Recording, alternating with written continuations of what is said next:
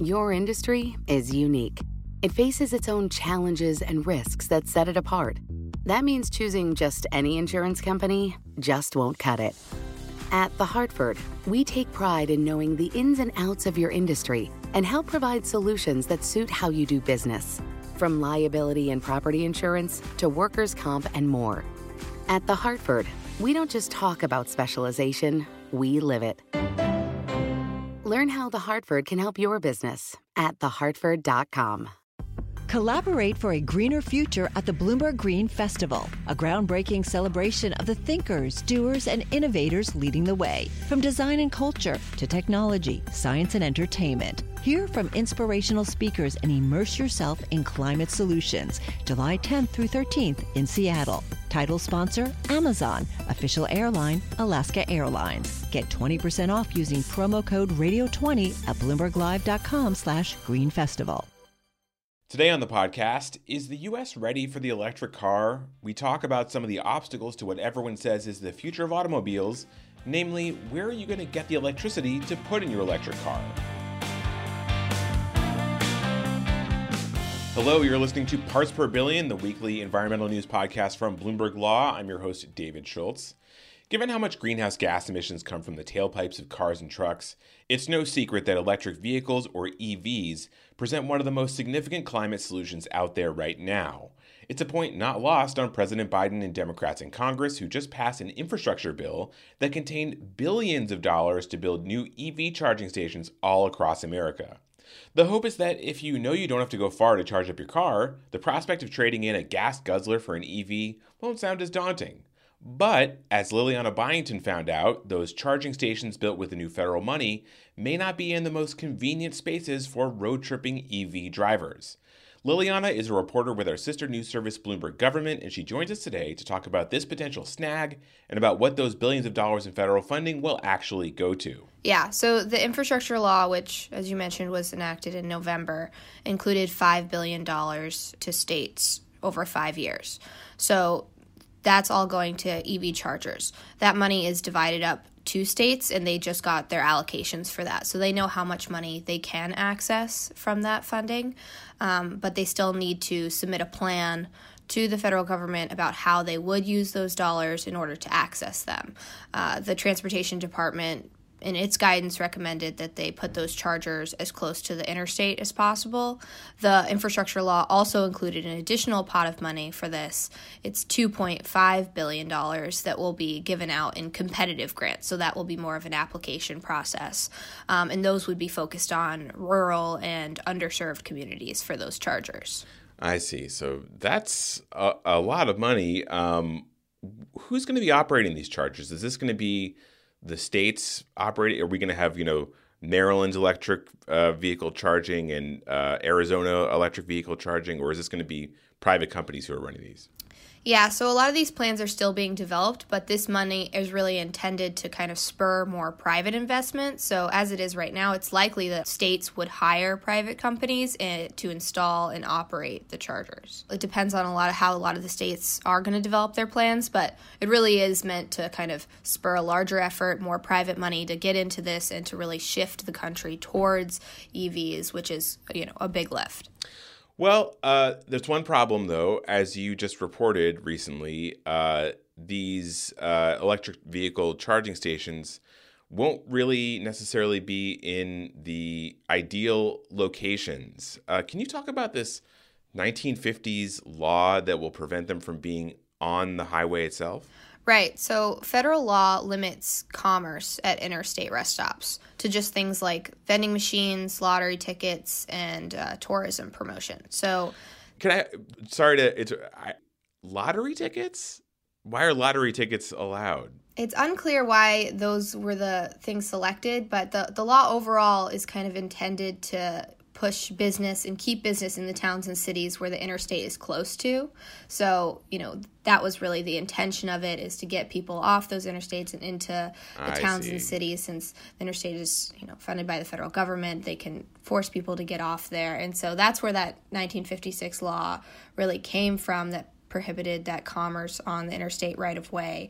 And there are some exceptions to the rule Whereas you can like if there's an older rest stop that was you know not there during the, when this law was created, then that's fine, which is why you might see still some on the highway. Um, also, if turnpikes, toll roads, there's there's exceptions to the law, but largely it prohibited this, which is why um, you know a lot of times you have to pull off to get to a gas station. Um, and although there was a, you know push to change this in the infrastructure law, it was not changed, um, and so this 1956 restriction is still in place. Wow. So bad for drivers, but good for the towns that are uh, near highways that can get the uh, dollars from those drivers. So you mentioned that there was a push to get an exemption for EV charging stations. That that in this bill that you know they could be among the lottery tickets and vending machines. That ultimately didn't happen. Why didn't that happen? Why was that unsuccessful? Yeah, so some lawmakers and EV groups were pushing to have this restriction changed in the infrastructure law, but of course it, it didn't make it in. And I think you know part of that was was the opposition. There are groups that represent fuel retailers that have opposed this because you know they say that changing the ban on commercial services at these rest stops would hurt private investment. So that would kind of box out fuel retailers who aren't on the interstate and it would they argue hurt the private sector from trying to get involved. They want to get in. They'll they'll likely try to install EV chargers as well. Oh, I see. They they want the EV charging stations on their own gas stations, not on the rest stops. Right. They think that the optimal place for EV chargers would be where people are already refueling, um, which would also help their businesses since they are already in those locations.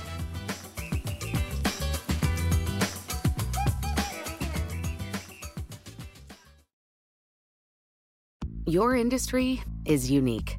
It faces its own challenges and risks that set it apart. That means choosing just any insurance company just won't cut it. You need a company with extensive experience in specialized insurance. At The Hartford, we take pride in knowing the ins and outs of your industry and helping provide coverage that suits your needs. The Hartford offers insurance solutions that help mid to large sized businesses like yours effectively manage risk from liability and property insurance to workers' comp and more. With extensive experience in underwriting, risk engineering services, and claims, The Hartford goes beyond the expected to deliver innovative, customizable solutions and service that your industry, that your business demands. At The Hartford, we don't just talk about specialization, we live it. Learn how The Hartford can help your business at thehartford.com. Hi, I'm Ron Kruszewski, Chairman and CEO of Stifel. Financial advisors. If you're not growing your practice, you're losing market share. Stifel is a growing entrepreneurial, advisor centric firm built for successful advisors like you. Imagine having the resources of the largest wirehouses and the support of the boutique shops, but none of the bureaucracy to get in the way of you serving your clients. At Stifel, it's your business, your book, your clients. I always tell the advisors we're recruiting, I want you to come to Stifel and double or triple your business. Most of them laugh and shake their heads, but I'm serious. Don't take it from me, take it from Stifel's number one finish in JD Power's 2023 U.S. Financial Advisor Satisfaction Study. So, there's a reason why 148 financial advisors joined Stifel last year. Come join us and find out why Stifel is the firm where success meets success. Visit www.choosestifel.com Stifel.com. Stifel Nicolaus and Company Incorporated, member SIPC and NYSE.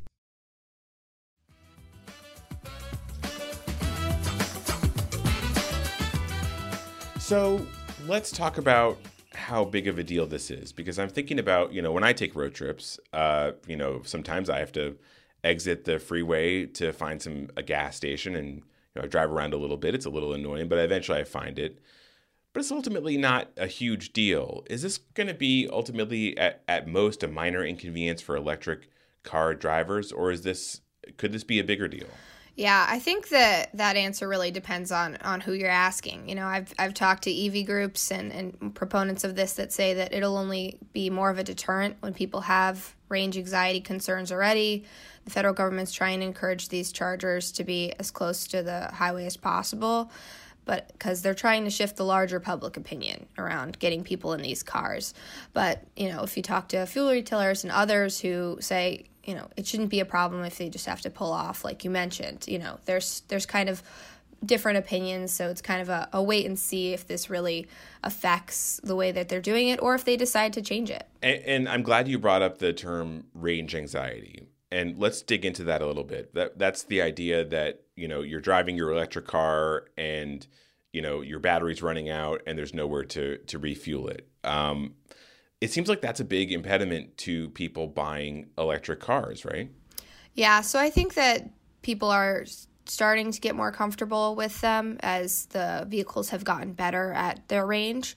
Um, but that's the whole intent behind this money and behind you know the Biden administration's push to get out 500,000 chargers within the next decade across the country is to kind of quell that. So I think that that is kind of why whether or not this works will determine, you know, the proliferation of these vehicles. So definitely still think that there are a lot of people concerned about it and hesitant, but there, you know, other concerns with costs and and all kinds of things when it comes to the questions still remaining around EVs.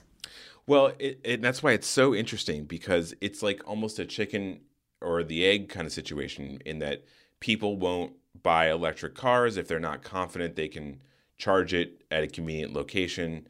But then people won't buy charging stations if there aren't enough electric cars to justify the the demand. So I guess that's what the Biden administration is trying to do here is to just sort of create the the supply so the demand will follow, right?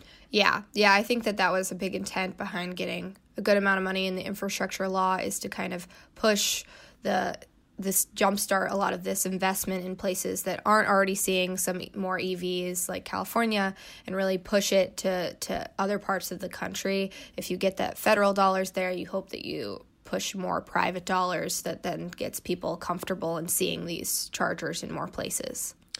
But finally, you know, talking about creating demand, there are other uh, governments out there that are creating demand, and what I mean by that is that Several states now have uh, passed laws that would ban the sale of gas powered vehicles sometime within the next 10 to 15 years. And specifically, New York and California have both passed these laws, which would mean that electric vehicles are going to become kind of the only option at the dealership in the 2030s or, or you know at some point around then.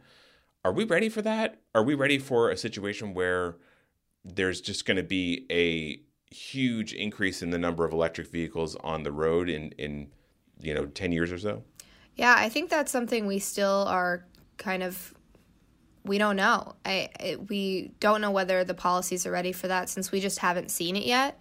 I think that there are still a lot of questions that people bring up around the electric grid, the capabilities of that, and more rural areas and agricultural producers have brought up concerns about whether this is right for their areas.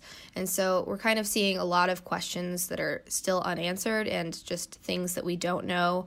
Um, like you mentioned, there are states that are charging ahead on this charging ahead.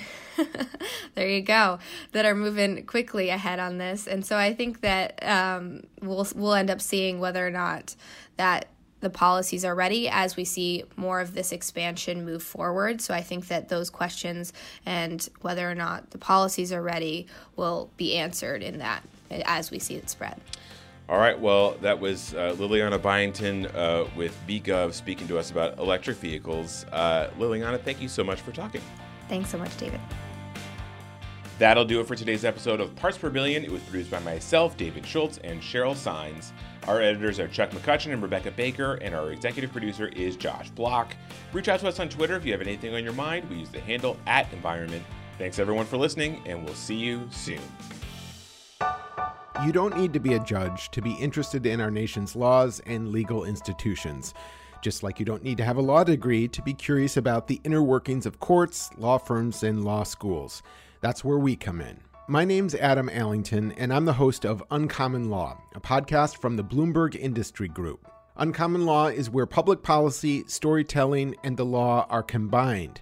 We explore big topics ranging from tech policy to free speech to race and gender diversity, so please give us a listen. You can subscribe and download today. Just search for Uncommon Law wherever you get your podcasts.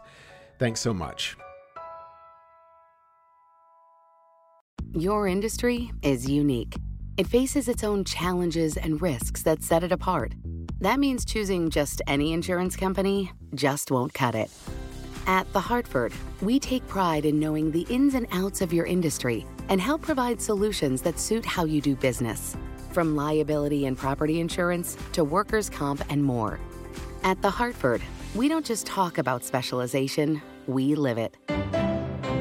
Learn how The Hartford can help your business at thehartford.com.